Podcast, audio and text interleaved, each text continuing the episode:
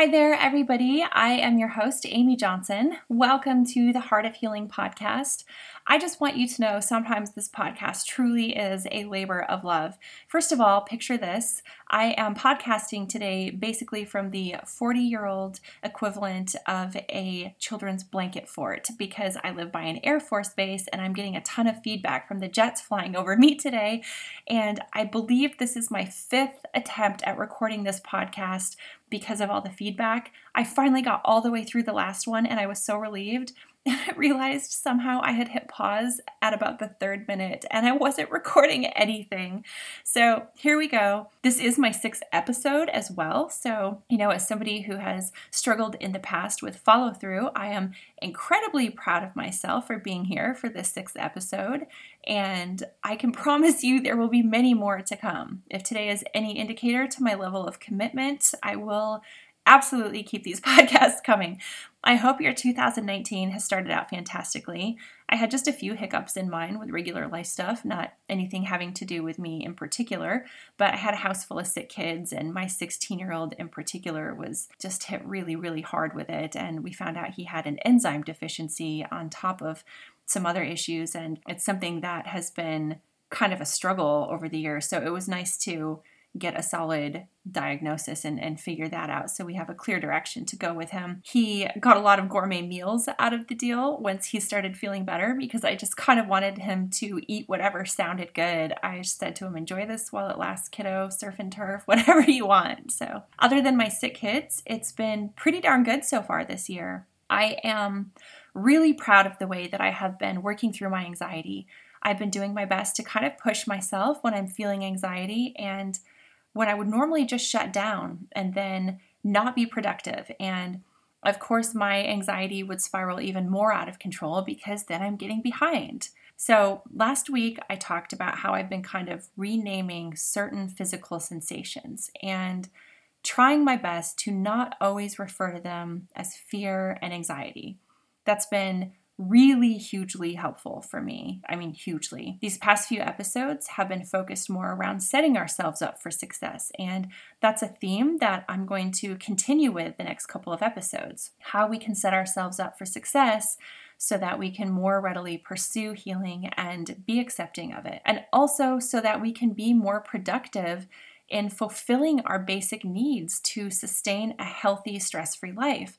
And I think that is so important, you guys, because if you are ridden with anxiety and fear, constantly living in survival mode, when you can't be productive and struggle to take care of some of your most basic needs, doing that healing work and fixing the chaos inside is going to be the last thing on your mind because you're so preoccupied with everything in your world around you and just trying to survive. That's why I really want to start with setting ourselves up for success internally and externally and diminishing that feeling of living in chaos. I think it is preemptive to and an integral part of deep, lasting healing to get the things around us in order in our world, both tangible and non tangible. So, you will notice at the beginning of this podcast, I gave myself a pat on the back for sticking with it because following through with things that get stressful or things that I promise myself I'm going to do is something that I am notoriously terrible with. If it is something I have committed to for myself, it doesn't matter if it's an enjoyable thing, more of a regular maintenance thing, I don't follow through with it. I mean, we're talking college, different career paths, attending therapy regularly, hobbies, keeping my house organized, relationships. I would either get bored and just quit or more commonly, I would become incredibly afraid that I wouldn't succeed or that I wouldn't be the best. And I would throw the towel in as a form of self protection. And sometimes I would quit and truth be told have literally no idea why i would quit something like i would almost be on autopilot and it's really sucked and it has prevented me from reaching levels of success with certain things and i'm not just speaking from a career standpoint talking about so many different things in my life. I was that kid in high school who, tell me if you relate to this, your teachers were constantly telling me I'm not living up to my potential. I think, you guys, this is another reason trauma informed care is so important because there were so many opportunities for adults and teachers and different people to recognize that maybe there was a problem at my home. But as I've said before in another episode, I am in my 40s So I grew up kind of in that window, that generation where kids were not taken as seriously as adults. And if kids were exhibiting problematic behavior, Nobody wondered why it was happening, they just told you to stop. I was good enough in my classes that I was always in gifted classes or honors classes, but I never performed to my highest ability in those classes, not even close. And one day, my AP chemistry teacher said to me, Amy, you need to stay after class. I have to talk to you. And of course, my heart was in my throat and I had extreme anxiety. And he pulled me aside and he said, Amy, you, out of anyone in this class, need to go to college and get a degree and change the world. But you keep screwing up in little ways that are going to prevent that from becoming a reality. And I'm very concerned with that. And I remember feeling A, incredibly angry at him and betrayed because this was a teacher that I actually admired B, resentful and hurt because he had children my age attending my school. And from what I knew of their home life, it was very healthy and he was a very kind, supportive dad. And I just thought, you don't even know my life. You don't know what's going on at my home. How dare you say this to me? And C, I felt completely defeated because to a certain extent, I knew that he was right and I wasn't living up to my potential and I was capable of so much more. But I was going back to a broken, dysfunctional home and chaos every night, and doing homework was not something required for survival, be it emotional survival or feeling physically safe. To encapsulate all that, he did not end that conversation with giving me any way out. He did not offer any help. It was supposed to be more of a come to Jesus sort of talk. And for those of you who have been through trauma, you know that those conversations do nothing but shut you down and kind of push you away. It is a conversation that really sticks out in my mind as a pivotal time. And I wondered, why am I even still in school anyway? He's right. I'm not even remotely successful in this environment.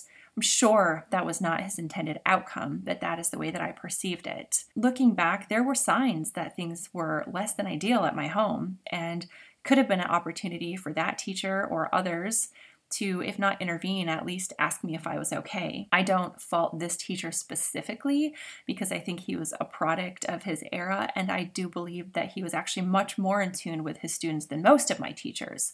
But this was a missed opportunity, and there were so many like this over the years. About that time, I stopped attending school regularly and I had a very mature voice for my age. I became very adept at calling in for myself. And I was an eloquent speaker for a 14 or 15 year old kid. So I would just pretend to be my mom and call in pretty regularly. And it took a long time. Like, I'm kind of proud of myself for how long it took for them to catch on. But eventually they did catch on about my junior year. And again, instead of asking why I was missing so much school, I was just treated like a delinquent and I got in school suspension which just made me resent them even more for punishing me for not showing up at a place that did nothing to help me, only made me feel bad about myself, subjected me to bullying. So, what did I do then? I started self medicating. And it all started with a Valium prescription. That was back when you know, they used to give out narcotics like candy if you stubbed your toe back in the 90s. And my mom had gotten Valium for a few dental procedures that she had had, and she was never big on taking pain meds. So she had several bottles of it just kind of pushed to the back of the cabinet. And I was a smart kid, you know, I knew how to look things up in the Encyclopedia Britannica letter V. and I knew that Valium could supposedly give you some pleasant sensations. So I started sneaking them. And because I was living in that perpetually high strung, anxiety ridden, on alert mode, and I hated that feeling with a passion, and I was so aware that this is not how the rest of the world operated, when I took opiates, I did not feel high. I felt the way I imagined the rest of the world felt. I felt calm and relaxed and capable, and I didn't care in the slightest about the stressors that were eating away at me in my regular life. Unfortunately, with that feeling also comes apathy. So not only did I not care about the stressors in my life, I really stopped caring about almost everything. And I became very addicted to the relief. I say to the relief, not to the drug. I think there are people who, for you know whatever reason, will struggle with addiction, and it is a legitimate illness and it needs ongoing treatment. Then I believe there are some people that use drugs simply to escape and to self medicate. And I'm obviously incredibly aware that there is an area in between where those things kind of cross over and overlap. So, absolutely talk to a professional if you have any sort of addiction issues. I am simply sharing my personal experience but that is the slippery slope of negative coping and self medication and where it started for me personally. If I would run out of Valium, I would turn to other drugs, other opiates. Sometimes I would even go out and just OD on fistfuls of sleeping pills or Benadryl because I was looking for downers to bring me back to that calm baseline and was also drinking super regularly. And of course, with all these behaviors comes severely impaired judgment and I found myself in some pretty precarious situations, and that is putting it mildly. And of course, following through with anything becomes more difficult when you are self medicating and you have an apathetic mindset. And then that becomes your default mode, starting things and not finishing. Not only that, but I did not have follow through modeled for me. And I think this is true for a lot of people who grew up in dysfunctional homes. There is dysfunction because nine times out of 10, there has been generational abuse or trauma. So the people modeling behavior for us from a very early age are modeling unhealthy behavior. Consistency was non existent in my home. Consistency with mood, with expectations and rules with religion. There was a period of several years that my dad considered himself a devout Christian, followed by a period of years where he considered himself an extremely bitter, devout atheist. I mean, consistency just did not happen in my home, you guys. Any sort of regular schedule, job history, with discipline, it was like playing Russian roulette. If I was going to be disciplined for something, I would either get minimal to no punishments and I would sigh in relief, or I would be punished with fire and brimstone, and it would go far beyond punishment into the realms of child abuse. So you can imagine, as an adult, consistency became a source of contention for me and a huge trigger.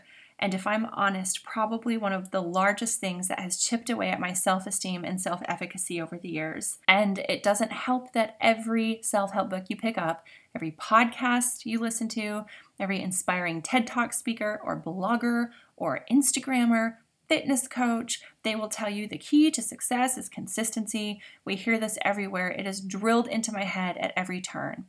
And it's true for people that have a healthy emotional base and no past trauma. Consistency can be a game changer for a lot of people. But as I have talked to many of my friends over the years that struggle with PTSD and complex trauma, a very common theme is that the expectation of consistency is a source of anxiety because we tend to have very all or nothing personalities, either from lack of consistency being modeled, living in survivor mode, our struggles with addiction and self medicating. We are either 150% invested, pouring our heart and souls into a project or task or change, or we are completely disinterested or avoid something once it becomes a source of anxiety. And sometimes it's both. It's that full throttle attitude at the beginning, and then we burn out and we don't know how to sustain such an insanely high level of investment. And we fall off the proverbial wagon. All or nothing mentality is not sustainable. There's no leniency when you require of yourself an all encompassing level of commitment. And then we think, well, there goes consistency, that one magical piece of the puzzle that everyone tells us we need in order to be successful. And then we throw in the towel. And then we continually avoid the thing that caused us to feel like a failure because it's a source of anxiety now. I just kept thinking my brain was actually broken, you guys, because I could not stick with anything. And the expectations I put on myself were so incredibly high and unattainable my level of investment was never sustainable long term. It got to a point, I kid you not, that if I would hear someone talk about consistency or I would even read the word online or in a book, I would start to feel anxiety and anxiety attack because it was such a huge trigger and something I was so painfully aware that I didn't have. But the problem is that I thought I just needed to overcome my broken brain and find a way to be consistent. I bought the book, The Power of Habit, thinking that this book would help me be consistent. And I can tell you from what I read of it, it's actually a fantastic book and a great read, but I needed to be more evolved in my healing journey when I read it back then. At the time I read it, it just left me feeling like it was another thing I couldn't finish. And by the way, I didn't finish the book. I did get most of the way through it, so I feel confident in giving it a solid endorsement. But you know how people say the definition of insanity is doing the same thing over and over and expecting different results? Eventually, I kind of had this epiphany that I couldn't just become consistent overnight. It wasn't in me. And instead of telling myself that I was broken and belittling myself with degrading thoughts, I started talking to my other friends who had been through trauma and asking them if this is something they struggle with. And lo and behold, almost every single one of them not only said yes, but gave me a resounding emotional yes. So instead of pushing myself to be consistent and faulting myself when I would fall short, I decided to look at my past and why I wasn't consistent. And of course, that's when I started realizing it was never modeled for me, and I was actually taught inconsistency from an early age. And I was also held to incredibly high perfectionist standards in some aspects of my home life and school life as a kid, but I was not set up for success at home. So when I didn't live up to those standards because I was actually sabotaged, I was degraded and punished and belittled. So all I was doing was recreating this pattern in my adult life that had been taught to me so well. And I thought to myself, how can I change this? How can I become consistent? And then I had that classic light bulb moment after several days, weeks, months of thinking on this subject. And I thought, I don't have to be consistent right now. The thing that is more important than consistency and is going to start me on the right path and is going to help me heal is persistency, and it truly is different. Consistency is doing things or thinking things the same way repeatedly over time. Consistency is a very regular, habitual thing. Persistency is defined as continuing something steadfastly or firmly in a state or course of action. So here's the difference put into practice. Say you have a self help book you want to finish. In the world of consistency, you would read that book for one hour every morning until you finish it. But if you're someone struggling with what many of us refer to as trauma brain, and you miss one day, you call yourself a failure, you get frustrated, and that book sits on your nightstand mocking you, and you don't touch it again because it's the source of your anxiety. Now, let's look at the same task with a persistency viewpoint. A persistency viewpoint involves being more forgiving and accepting of your current state and your habits. So you don't tell yourself, I'm going to read that book for one hour every day until I finish. You tell yourself, I'm going to keep going back to that book whenever I feel that I have spare time. And I remember to do it until I finish the book. And if it takes you six months or a year to finish that book, instead of the two weeks it would take someone who's practicing consistency, that is totally fine and you are doing amazingly. Rachel Hollis is one of my favorite podcasters. I totally have to give her a shout out, and I know a lot of people love her. I have four or five that I listen to super regularly, and hers is right at the top. And she talks about defaulting to your highest level of training. And I think that is so applicable in this particular situation. If our highest level of training is quitting things because we aren't approaching them in a way that works with our current set of habits, that becomes the pattern and the standard that we live up to. So we need to change that highest level of training by not only just pushing through, but being forgiving and telling ourselves it's okay to get busy or unmotivated and not want to touch that book for two weeks or a month. And you're not a failure for putting it on hold. And eventually you're going to finish a task. If you relieve yourself of that guilt and that pressure, and when you finish that task, that first small thing, that becomes your new highest level of training. And her podcast on this topic is actually one of the handful of things that got me thinking about the persistency mindset over consistency. I would also like to point out that if you are a survivor of complex trauma, if you have been through trauma and loss and heartache as a repeat pattern in your life, think to yourself for a minute how incredibly familiar you already are with persistency because I'm going to get a little emotional here for a second. It takes a special kind of incredibly strong person to be consistent and get up and glue the broken pieces together over and over again in spite of feeling immense pain and in spite of having to climb mountains before you even get to the starting line that many people were born at. You are already persistent You already possess the key to change and to overcome your trauma and to heal. You just need to take that inner strength and that determination and apply it to thriving and healing and not just surviving. Thank you guys so much for listening. As I said, going forward these next few weeks, I'm really going to be breaking down and focusing on setting ourselves up for success. This is where I'm personally at in my healing journey right now, and I think it's a great way to ring in the new year. And I encourage you to keep the momentum going past the beginning of the year. Join a Facebook group, find an accountability partner. If you have the budget to hire a therapist or coach, just keep that healing journey momentum going. That is all I have for today, and I will see you guys next week.